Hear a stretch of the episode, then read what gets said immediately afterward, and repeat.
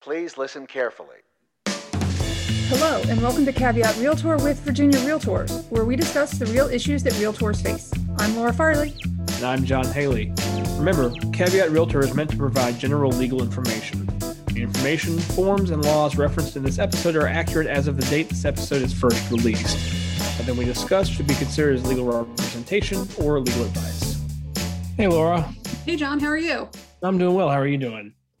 Uh, I'm doing well. I could make some really bad joke, you know, like I'm known for about how my arms are tired because I just got back from NAR in San Diego. Yeah, um, you could do that. but I think as close as I'm going to get to making that really bad joke. You know, it's end of the year. We're going to uh, to spare our listeners from our bad jokes. Hopefully, I can't make any promises, but I'll try to do that. It is our holiday gift to you, dear member. It's a true blessing for everyone out there. Um, instead of jokes, we're going to be talking about uh, some MLS policies today, which are definitely not jokes.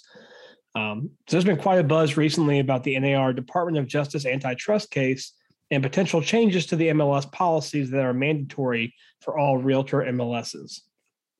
And while you may have heard about some of the changes, we wanted to talk about them in today's episode in case you've missed some of the other media or maybe want a little bit more information about some of these changes.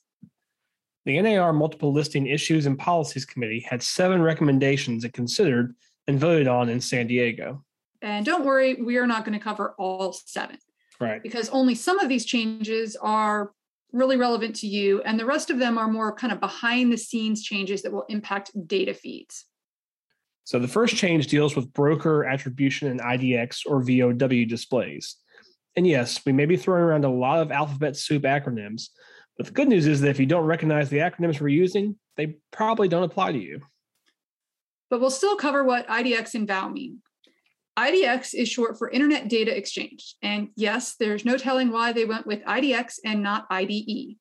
The IDX feed is the data feed from the MLS that allows you to display listings from the MLS on your website. VOW stands for Virtual Office Website. VOWs are web portals where clients log in and have access to more information than what is normally visible through an IDX feed to the public. Existing MLS policies require IDX and VOW displays to identify the listing firm's name in a reasonably prominent location in a readily visible color and typeface, not smaller than the median used to display the listing data. These have been updated to require that, in addition to the firm's name, the agent's phone number or email address are included. Next change was actually made to both MLS policies and the Code of Ethics.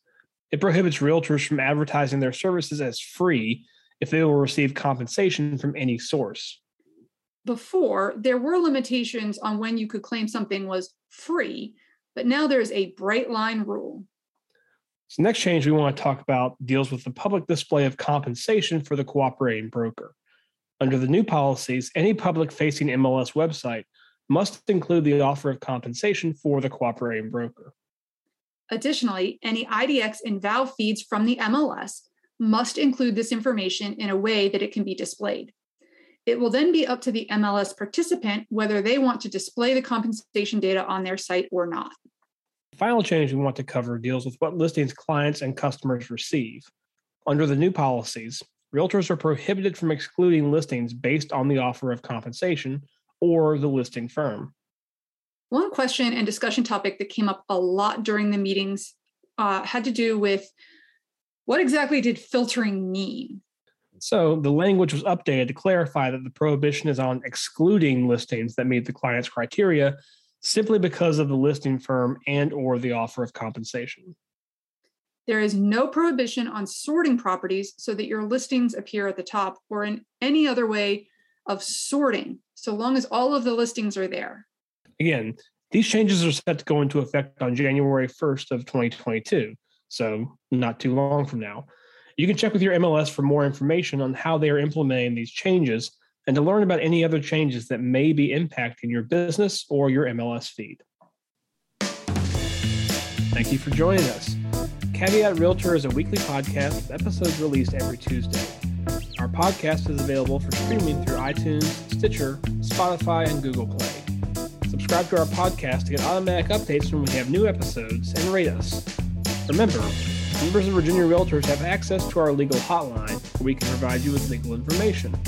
You can access the legal hotline on the Virginia Realtors website under the Legal tab on the Law and Ethics section. Make sure you're logged in to see this page. Although the members of this podcast are attorneys, the legal information in this program is not a substitute for personalized legal advice from an attorney licensed to practice in your jurisdiction. The information provided by Virginia Realtors is general reference work as a public service. It does not constitute solicitation or provision of legal advice.